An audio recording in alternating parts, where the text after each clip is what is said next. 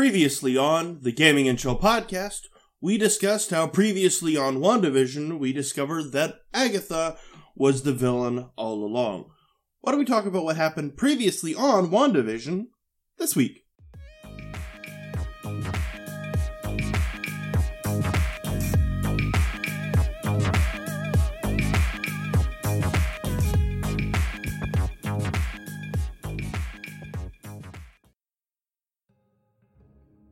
This episode of the Gaming Chill podcast is sponsored by my Twitch channel. If you just can't get enough of my voice in your ear, you can stop by my Twitch channel, twitch.tv slash DerrickGNC. We play random games, talk a lot, and just generally have fun. So if you're into that kind of thing, and again, you like the soothing timbre of my voice, then feel free to stop by, say hi, and let me know what you think of the podcast and what you think of the game I'm playing or the stream that I'm doing. I hope to see you there. Let's get back to the podcast. This episode is sort of a meta episode, as if to say that none of the other episodes of WandaVision were also not in fact meta. But this episode literally is a previously on episode, meaning we're actually going to see things that we haven't seen before dealing with Wanda that have not been in previous MCU films. In fact, some of them take place before the MCU was even a thing. Hear me out here. One of the things that happens is Agatha is talking with and is like, "Hey, we're going to find out where your powers come from."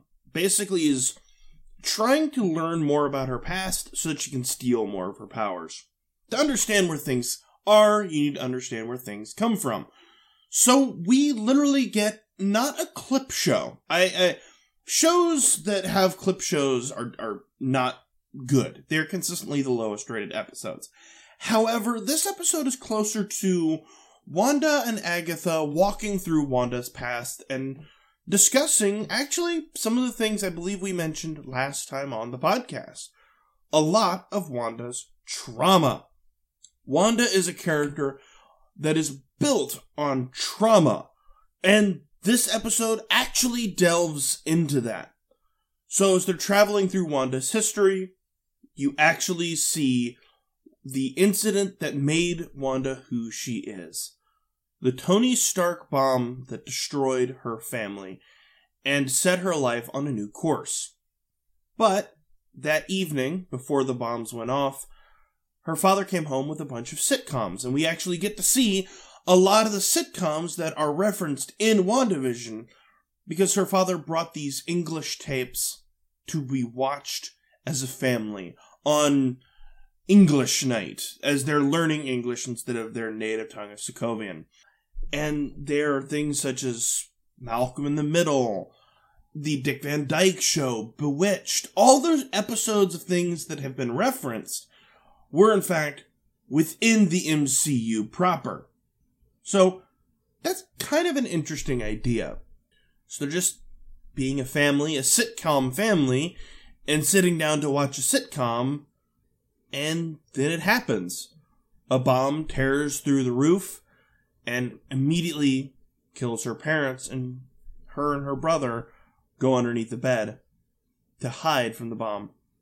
But then we learned that it wasn't a Hydra experiment that gave Wanda her powers. She's had them all along. She has always had these powers. And we actually get to see that. She uses a probability hex to make the bomb not go off. Because in what universe does it make sense that a Stark weapon doesn't work perfectly? That sounds closer to hammer tech. And that's where her powers start. And then she gets radicalized when she volunteers with Hydra to learn more about her powers, and they expose her to the Infinity Stone, which gives her a glimpse of the future where she becomes the Scarlet Witch, which is something that is akin to the Phoenix Force and X Men. It's less of who someone is and more of who they become like an external force that inhabits a person's body, or is like a mantle passed down from one to another. built upon the back of trauma. Or as they put it, forged. It's the Scarlet Witch. But she gets a glimpse of this and she doesn't understand what it is. And then we get flash forward to post uh post Civil War pre Endgame where we see her and the Vision actually having a conversation about the loss of her brother and how grief is love continuing. And it's very pointed and very true in ways. And it's interesting that it's delivered by the least human character within the MCU a robot, a synthezoid, as we're being correct. So it, it's kind of cool. We get to see exactly what we've been talking about. Wanda is a character of pain, of tragedy, and we get to see all of that this week. This is who her character is. But it's not the definition of that character. But then honestly, we get one of the most heartbreaking things. She didn't actually steal the body of Vision, as was told, but in fact, she walked away. She walked away and went to this little rinky dink town, Westview, to a little plot of land that was bought for her by Vision, where they could start their family. And she goes there, and it's an empty plot of land. No building, no house. It was something to literally build their lives upon. And that's where Wanda breaks down and actually builds the TV world of WandaVision. See, that happened before the show began. She went to the town and she broke down. She broke down out of grief. She broke down out of anger and loss. She was in the process of grieving.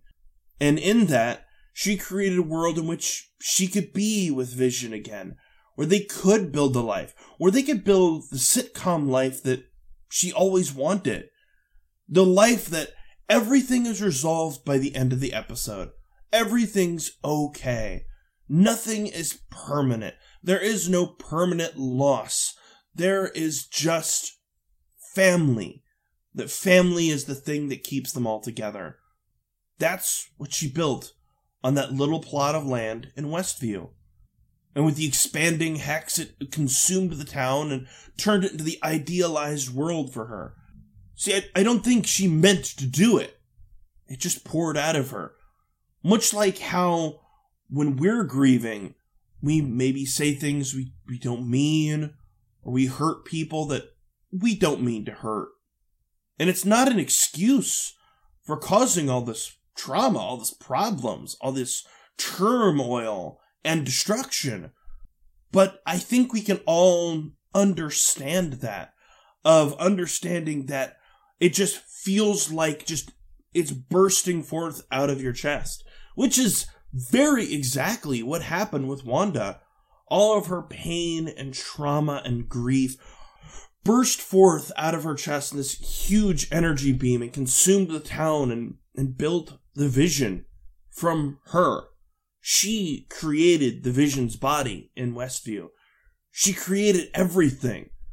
Her love, her grief, her loss, her turmoil built everything built this idealized world where she didn't have to face that. It was very much the stage of denial, where she didn't want to accept that they were all gone, that her family was gone, brothers, lovers, they were all gone. And that's actually where the episode would end. But as it's Marvel, there's a post credit scene. We actually get it's called White Vision. It's a solid white version of Vision. It is robotic and built by Sword, using the body of Vision, the one that Wanda didn't take. And that's where it ends. White Vision has a mission to take Wanda, take the Vision, figure it out. And it's kind of that uh, that that worry of the, the Terminator sort of thing. What made the vision, the vision was his heart, was the connections he had with the Avengers, with Wanda, the uh, connection he had to people. And this vision doesn't have that. There's no empathy, there's no love. It's just the mission. So I'm looking forward to the very last episode of WandaVision. Hint, as of time of recording it, I've already seen it. So I'm getting ready to record that. It's it's interesting, and I'm looking forward to this last episode as we talk more about the vision, the vision, the vision next time on the Podcast. Peace.